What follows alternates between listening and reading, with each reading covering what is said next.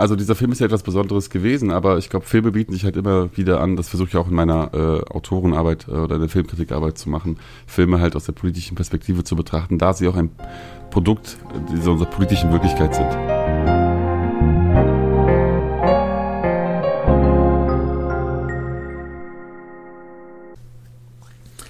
Die Oscars sind vorbei, die Preise vergeben und jeder hat schon was dazu gesagt. Und deswegen sagen wir auch heute noch was dazu. Und damit begrüße ich alle Hörerinnen und Hörer zu einer weiteren Folge Politik ist tot. Heute spreche ich mit dem Filmkritiker, freiem Autor und Betreiber des Philosophie-Podcasts Keine Meinung, also heute auch ein anderer Podcaster da, über den Film, über den die ganze Welt nach den Oscars spricht. Und nein, es geht nicht um Everything Everywhere All at Once. Nein, es geht um Im Westen nichts Neues. Doch bevor es losgeht, drei Punkte. Erstens, diese Folge ist im gewissen Sinne zweiteilig. Heute geht es mit Özgün um den praktischen Teil um diesen, äh, äh, um diesen Film. Nächsten Monat kommt dann, wie die letzten zwei Mais, auch wieder Lukas Kurstedt, der Filmkritiker, äh, der Filmwissenschaftler.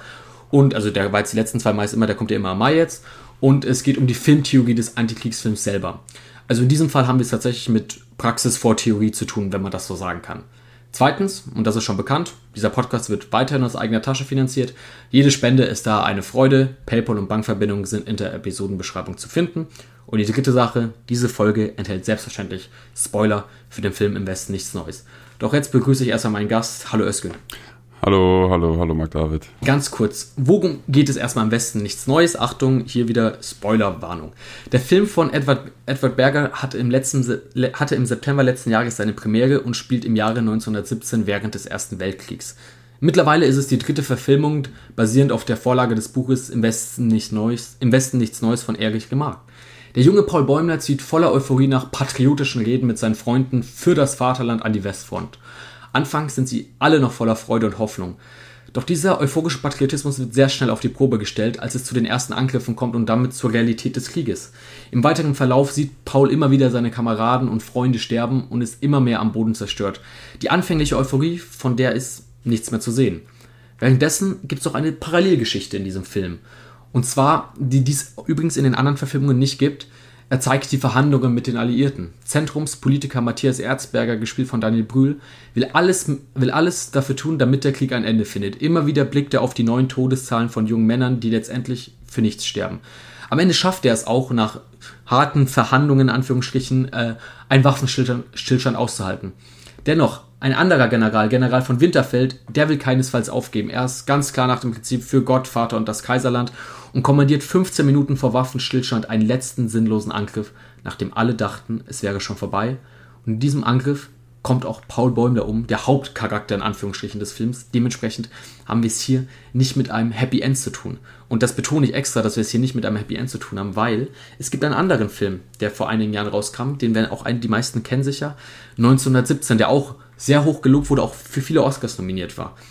Was macht 1917, beziehungsweise was macht im Westen nichts Neues anders als 1917, Özgün? Ähm, da werde ich jetzt auf eingehen. Eine Korrektur als, als, als Filmgeek. Es, der Film spielt im Jahr für, äh, 1918 äh, und Ach. nicht im Jahr 1917. Sorry, aber das ist. Ja, aber ich hatte 1917 im Kopf, natürlich. weil ich wusste, dass ich gleich auf den, auf den anderen Film ansprechen werde, ja. Nee, äh, gut, das ist geklärt. Also der Unterschied ist im Groben dass äh, 1917 ja doch, auch wenn es recht deprimierend ist und es halt diese, äh, die, das, das Anfang und das Ende wie so ein geschlossener Kreis zu, äh, zu sehen ist und das einen auch traurig stimmt, das dann als Zuschauer durchlebt zu haben, ähm, ist es dennoch ein Happy End-Film.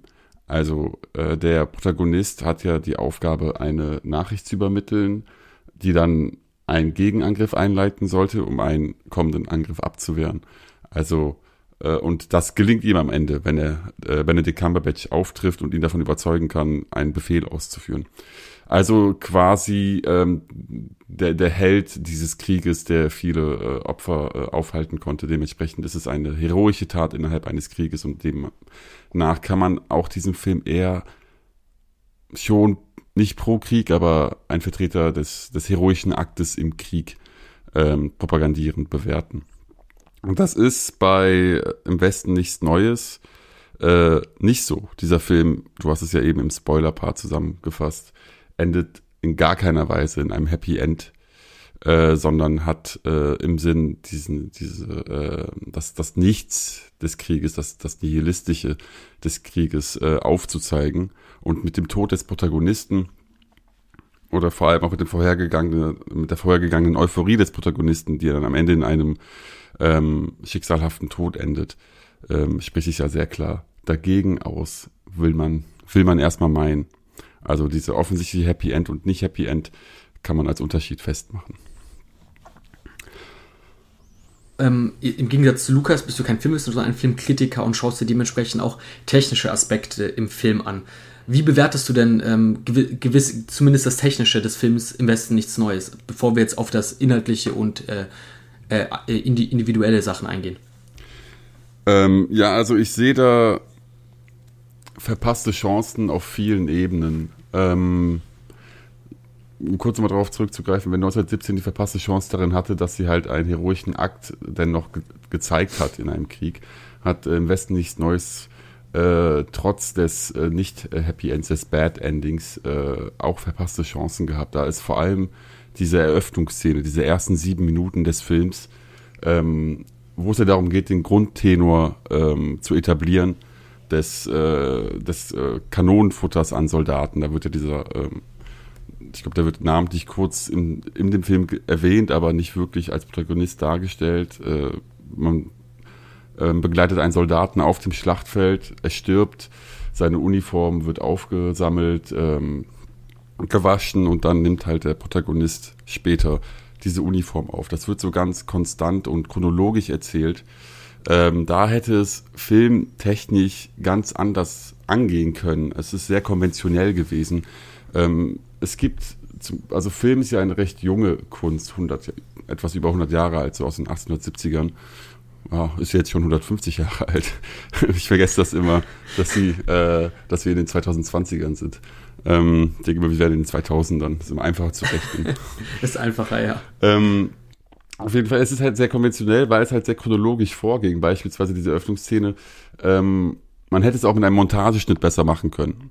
Äh, ein Montageschnitt äh, gibt die Wucht und das Anarchische des Krieges, äh, vermittelt es besser. Also im konkreten Beispiel ähm, dass halt der erste Soldat dort stirbt und dann der neue die Uniform trägt. Man hätte es einfach gegenschneiden können. Man hätte den einen zeigen können, der gerade mitten im Krieg ist und den anderen, der sich gerade bewerben lässt und äh, euphorisch jubelt. Die Szene kommt ja später. Aber die hätte man einfach gegenschneiden können. Das wäre ein krasserer Kontrast für den Zuschauer gewesen.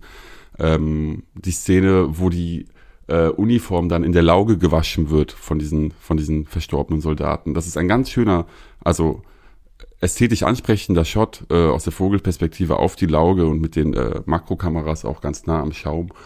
Ähm, da hat man auch gegenschneiden können zu, zu Leichen oder zu dem Jubel, äh, zu der Euphorie der Jugend, die danach noch in den Krieg zieht. Also Kontraste aufbauen.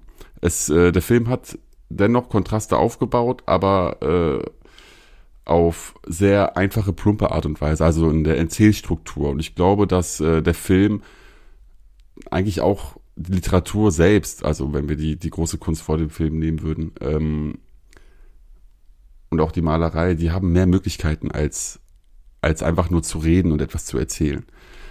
Ähm, da gibt es noch eine Szene, äh, und zwar die, ähm, wo die äh, Uniform neu, wo die Namensschilder von den Uniformen entnäht werden. Also diese ganz äh, alten Nähmaschinen, die so tacker, tacker, tacker, tacker rattern. Das ist, also ich hatte meine erste Assoziation war ein Gewehr.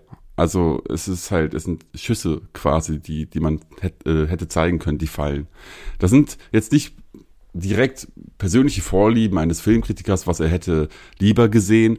Es ist äh, meiner Wahrnehmung nach äh, verpasste Chancen in der Kreativität die die Filmkunst einem gibt als Filmemacher. Aber diese konventionelle, dieses konventionelle, mit dem der Film startet, das werden wir dann auch später im Film weiter, weiter beobachten. Äh, zuerst ähm, zum Kontext der ersten Szene nochmal, also kurz für die, für die, die es nicht wissen. Ähm, in dem Film, äh, im Film geht Paul Bäumer quasi jetzt ganz am Anfang des Films, ähm, holt er sich seine Soldatenuniform ab und dann sagt er, entschuldigen Sie, da ist noch was dran, also sowas wie Blut oder noch ein anderer Name. Ich habe es gerade gar nicht mehr tatsächlich im Kopf, aber auf jeden Fall sagt dann der, ja, das passt schon so, dass er quasi, da wird ihm wird halt klar gemacht, ja, der kriegt jetzt einfach nur die, die Uniform von einem Soldaten, der bereits gefallen ist. Und du hast jetzt gerade schon erwähnt, ähm, das findest du sehr konventionell, wie das gemacht wurde. Aber jetzt muss ich doch nachfragen, ist es nicht vielleicht doch das Richtige, es eben so konventionell zu machen, so nach dem Motto, es ist diese Sinnlosigkeit des Krieges, es ist gar nicht nötig, diesen gefallenen Soldaten zu zeigen, weil so viele andere Soldaten auch fallen. Dementsprechend soll der eben nur so als Kritik daran nur nebenbei beiläufig erwähnt werden, ja, ja, das passt schon so mit der Uniform und äh, dann ist das quasi erledigt. Macht diese, ist diese Konventionalität nicht eventuell bewusst gemacht worden so? Ja, doch, also ja, ist sie und die Message kommt ja quasi auch an beim Rezipienten, beim, beim Publikum.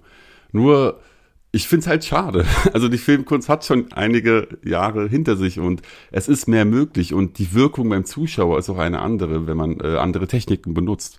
Also es gibt natürlich, das ist wie, wie, wie die Diskussion über einen guten unterhaltenden Film, der halt seine Sache für sich macht, äh, im Kontrast zu einem Arzi-Film und dann heißt es ja, muss es denn immer ein Arzi-Film sein? Es gibt auch Filme, die einfach ihre Aufgabe erledigen. Ja, es gibt die äh, Existenzberechtigung, aber dieses, dieses Thema möchte doch auch mehr haben als diese einfache Antwort, die es ja in dem Film gibt. Also diese konventionelle Stilistik des Films ähm, fällt mir auch so stark auf, weil sie halt leider auch auf diese inhaltliche Konventionalität passt, auf die ich noch gerne später auch eingehen werde. Ich sehe da quasi ein Paar äh, äh, ähm, zusammenlaufen. Also es ist auch ein Symptom des, äh, des Inhaltlichen, was ich da wieder äh, widerspiegelnd sehe.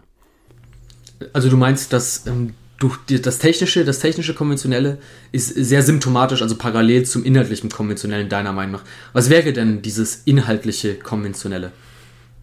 Ja, also jetzt gegen Krieg zu sein, ist keine große, keine, keine starke Position. Es kommt einem vielleicht in heutigen Zeiten, es natürlich, es, es gibt verschiedene Positionen. Ähm, aber sich äh, gegen Krieg zu stellen mit dem Argument, und das ist jetzt das große Argument, was dieser Film ja aufmacht, ist, äh, es herrscht Krieg und an diesem Krieg sind im Grunde böse Menschen schuld. Also da ist ja dieser Winter, Winterfeld, Winterberger. General von Winterfeld. Der, der, ja. dieser ganz erzreaktionäre General, der äh, in die Fußstapfen seines Vaters und Urgroßvaters und am besten noch Bismarck treten möchte. Ähm, es ist nicht, es ist eine sehr plumpe Argumentation, die sehr leicht zu greifen ist. Sie kann auch für sich quasi, sie erfüllt denselben Zweck äh, des, des, des bestenfalls Pazifismus. Aber ähm, die, die, die Wucht, die, die Brachialität, die Gewalt eines Kriegs, der, der, der, der Unsinn eines Kriegs ist damit nicht erklärt. Es äh, sieht den Krieg als ein, als ein Werkzeug an, also wenn wir innerhalb dieser Argumentation bleiben oder dieses Weltbildes, was halt ein Mensch nehmen kann und benutzen kann oder halt eben nicht, wenn dieser Mensch halt anders denken würde. Also in, in der Sprache des Films hätte es diesen General nicht gegeben, dann wäre diese letzte Division um den Protagonisten nicht äh, nochmal in die Schlacht gezogen und gestorben. Ähm, doch, doch, im Krieg sterben sie aber. Also es, es braucht nicht einen bösen Menschen, um einen Krieg zu erklären. Der Krieg äh, erklärt sich ganz anders. Und äh, es, es darf auch nicht durch böse Menschen erklärt werden. Kriege haben äh, Dynamiken in sich und Mechanismen, die ganz woanders liegen als in der Moral einzelner Menschen, die in welchen Machtpositionen sind. Also würdest du eher sagen, dass es tatsächlich hier sich der Film im Westen nichts Neues in dem Sinne wieder eine verpasste Chance äh, gibt und ähm, sich zu simpel, zu moralistisch entgehen lässt, einfach nach dem Motto, Krieg entsteht, weil schlechte Menschen. Ja, das, das denke ich. Und ich glaube auch, dass, also um kurz mal, also die Prämisse, die ich hier erstmal habe, die noch nicht ausgesprochen wurde, ist halt, dass Kriege halt in, äh, entstehen durch Konflikte. Und diese Konflikte finden sich nicht in äh, ausgemachten verschiedenen Werten, die vielleicht die beiden Konfliktpartner haben äh, oder die Antagonisten haben, vielleicht da auch unter anderem teilweise, aber äh, sie kommen eigentlich aus Machtkonflikten, die im Grunde genommen sich wirtschaftlich halt verkörpern lassen. Und das ist dann äh, in der Politik kommt es dann dadurch in die in die Exekutive. Also ich glaube, dass ist das verständlich oder ist es zu kompliziert formuliert worden? Es, ist schon verständlich. Ich würde gleich nur mal nachfragen. Äh, Rede mhm. erstmal fertig. Ich würde dann gleich nochmal. Die Gründe dieses Krieges liegen halt im Wirtschaftlichen. Also ganz, zumindest eindeutig, das muss jetzt, jetzt nicht als steile These nehmen, aber des Ersten Weltkrieges zumindest. Ähm, der Film gibt halt eine andere Antwort. Er sagt halt, es ist halt ein böser Mensch gewesen und wir wollen das Leid, das Leid beenden und einfach einen Waffelstillstand machen.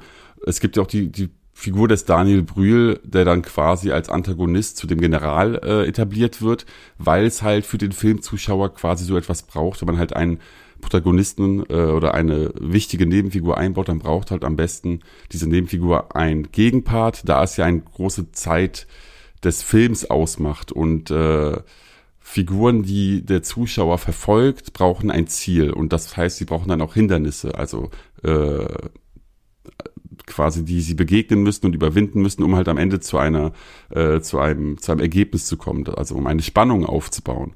Und da wurden halt quasi diese zwei Figuren dadurch äh, zweckmäßig eingeführt, was es halt auch sehr einfach macht. Also filmtechnisch gesehen ist es wirklich sehr einfach gestrickt und halt, wie schon gesagt, inhaltlich sehr einfach gestrickt. Aber du hast jetzt gerade von den Machtkonflikten gesprochen. Mhm sieht man diese Machtkonflikte eigentlich nicht, gerade in den Verhandlungen mit den Alliierten, wo dann Daniel Brühl, ich werde jetzt mal bei Daniel Brühl sagen, beziehungsweise Matthias Erzberger, 72 Stunden gegeben werden, äh, die, diese Unterschrift zu kriegen oder beziehungsweise den Verhandlungen zuzustimmen. Ist das nicht genau ein Machtkonflikt, den man da sieht? Und dann ist es gar nicht mehr um das Thema gute Menschen, schlechte Menschen, da kann Daniel Brühl noch so gut sein und den Krieg nicht wollen. Ja, aber er hat doch für den Krieg vorher gestimmt. Er ist von der Zentrumspartei. Also ich will ja nicht sehr viel das, das, das Fass dabei nicht ganz groß aufmachen. Aber äh, der, der Film wirft halt den Zuschauern eine Situation, die halt irgendwie gegeben ist. Und dann gibt's halt die äh, Lösungswege sind äh, dann quasi der Waffenstillstand und halt auch das im Zaun halten eines reaktionären Generals.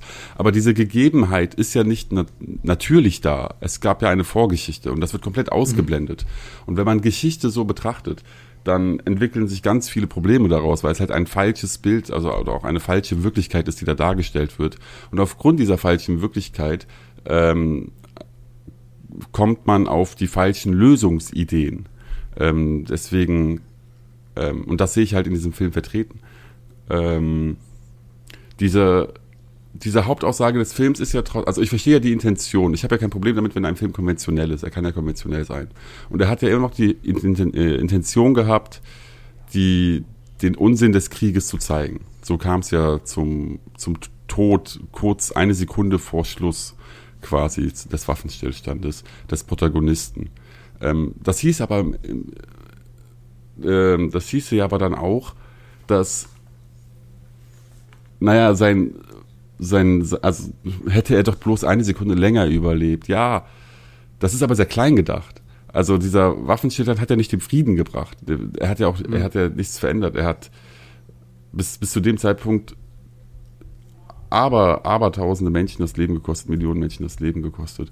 Und jetzt kommt es halt mit dem einen Toten mehr für den Zuschauer auch nicht wirklich drauf an. Es ist äh, ein, ein, ein Drücken halt bestimmter emotionaler Knöpfe, die halt sich die Drehbuchautoren und auch der Regisseur dabei bedienen wollten, was auch legitim ist im Filme machen. Aber wie gesagt, man kann es auch anders machen. Und wenn man es versuchen würde, anders zu machen, kann man vielleicht auch mehr eröffnen und den Horizont erweitern. Würdest du sagen, tatsächlich dann, oder denkst du, dass es eventuell, weil der Film schmeißt uns ja direkt, wenn er losgeht, direkt in den Krieg schon rein. Der Film spielt ja 1918. Äh, wir sind mitten mit dem Krieg, beziehungsweise schon fast am Ende des Krieges.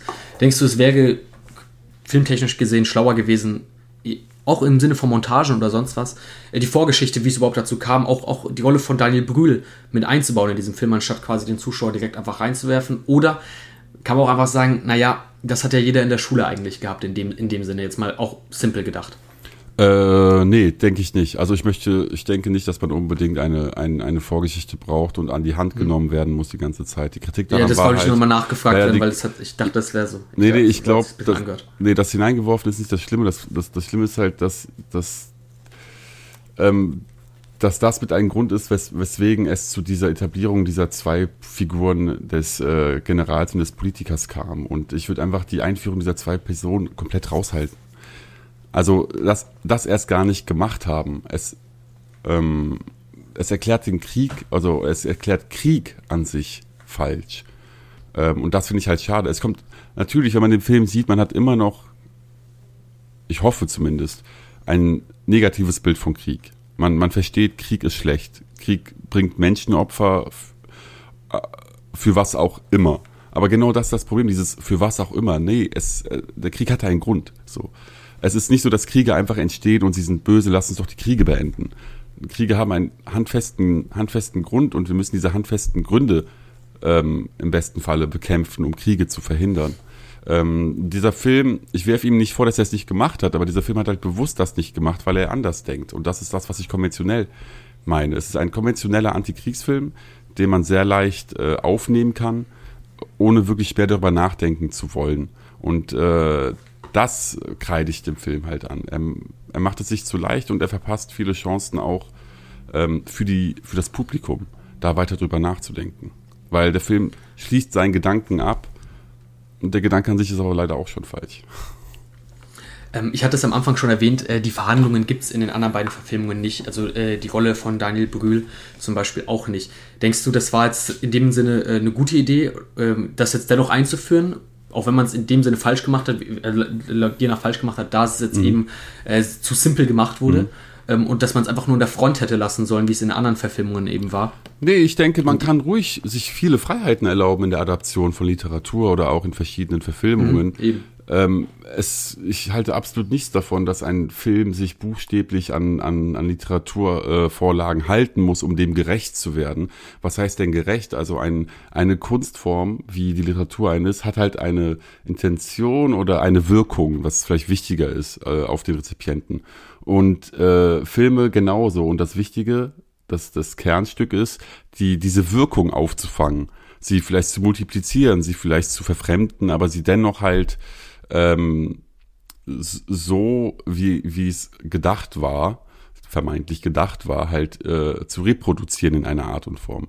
Ich habe da immer dieses Beispiel, vor paar Jahren kam dieser Film raus, The Green Knight. Ähm, das ist ein Epos, ist Mittelalter Fantasy, ähm, ist ein unglaublich wuchtiger Film, sehr starker Film, der aber auch eigentlich, man sagt, lose äh, an einem äh, an einem Gedicht basiert, äh, los auf einem Gedicht basiert. Und da gab es auch immer die Kritik. Ja, das ist halt äh, von einem Gedicht genommen und es hat voll viel verändert. Es hat Protagonisten, Geschichte, Handlungsstränge verändert.